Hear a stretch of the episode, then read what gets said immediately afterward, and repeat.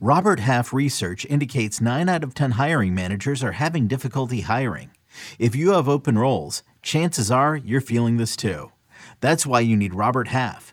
Our specialized recruiting professionals engage with our proprietary AI to connect businesses of all sizes with highly skilled talent in finance and accounting, technology, marketing and creative, legal, and administrative and customer support. At Robert Half, we know talent. Visit RobertHalf.com today. Let's talk two star pitchers and sleeper hitters next on Fantasy Baseball Today in 5. Welcome into FBT in 5. As always, make sure to follow and stream us on Spotify. Today is Friday, July 8th. I am Frank Stampfl, joined by Scott White, who just smacked his microphone. Let's talk about week 15. The schedule is all over the place. We've got three teams with five games the Orioles, the Angels, and the Dodgers, 12 teams with six games, 11 teams with seven and four teams that have eight games. That includes the Tigers, the Royals, the White Sox, and the Guardians. The Rockies, they have seven home games next week, all in Coors Field, four against the Padres, three against the Pirates. If you want to target any of those hitters, which we'll get to in just a little bit. Starter sit these fringy two start pitchers. Scott, we'll start with Chris Sale at the Rays and at the Yankees, maybe. Yeah, we think he's coming back Tuesday, and that would line him up for two starts. Tough matchups, of course. And you know his last his last minor league start didn't go very well. Threw a little tantrum in the tunnel afterward. That was well publicized. But I still think I'd start Chris Sale in most situations. If you go to the site and look at my two start pitcher rankings for the upcoming week, he's just outside the must start tier. So shallow league, deep pitching staff, you know, maybe you'd play it safe, but I don't think most people have that luxury with Sale. They'll be pretty excited to slot him in again. Sean Manaea has slowed up recently. He's at Coors Field and he's at home against the Diamondbacks. What do you think? I lean yes. Uh, yeah, it's kind of been a bumpy ride for him recently, and you never like you never like a start at Coors Field, but I I, I just think Sean Manaea is too important to too many people still, even with his recent struggles. Will Alex Cobb ever pitch to his underlying numbers? Next week, he's going up against the Diamondbacks and the Brewers. Yeah, I'm not ready to put my faith in him. The, that Diamondbacks matchup is pretty enticing, but it's a pass for me. All right, Graham Ashcraft at the Yankees and at the Cardinals. Yeah, those matchups are too tough. He's been it's been unreliable lately too. Brayan Bello made his debut this week. Wasn't a great one, and he's at Tampa Bay on Monday and could be at the Yankees later in the week. Yeah, we'll see if he ends up making two starts. I, I think, given that it's a question, better to steer clear despite the upside.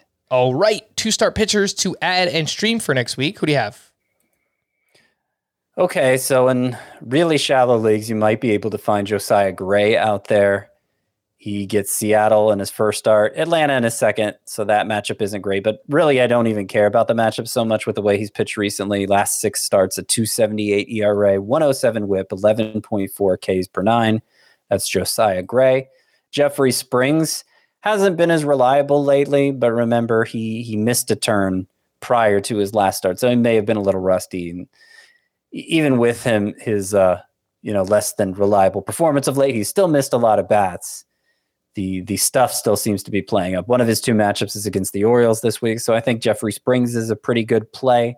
Merrill Kelly, he gets the Giants and the Padres. Those matchups could be better, but he's kind of the quintessential streamer pitcher. And it wouldn't surprise me if he turned in two quality starts, just barely quality starts, you know, like he he tends to do. David Peterson is a little bit more of an upside play. He's been getting more whiffs lately and making better use of his slider. Matchups are the Braves and the Cubs. Braves obviously a tough matchup, but they strike out a lot, and so do the Cubs, and so that might play in Peterson's favor. Chris Flexen has been pretty steady of late. Don't entirely trust it, but his matchups, the Nationals and Rangers, those are pretty good. And then if you need a really deep option, 16% roster, Josh Winder gets the Brewers and White Sox.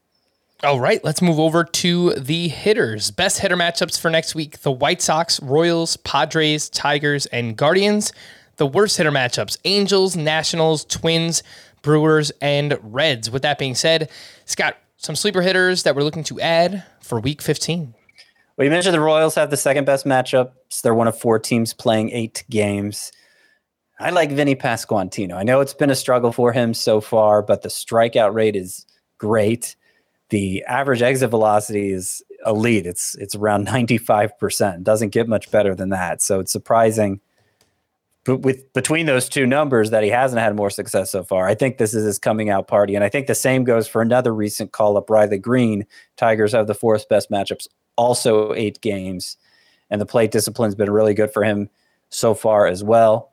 So definitely get those two in your lineup. Isaac Paredes has been very productive of late. And even though the Rays aren't among the teams with the five best matchups, uh, I still like their matchups this week. Like the Marlins matchups this week too. So Garrett Cooper is on here. The Guardians have the fifth best matchups. They have eight games. Naylor in there for now because not only is, does he get the eight games, but they're all going to be against right-handers, at least as things stand now, and he absolutely crushes righties. All right. For more extensive fantasy baseball coverage, listen to the Fantasy Baseball Today podcast on Spotify, Apple Podcast, Stitcher, your smart speakers, or anywhere else podcasts are found. And thanks for listening to Fantasy Baseball Today in 5. We'll be back again tomorrow morning. Bye bye.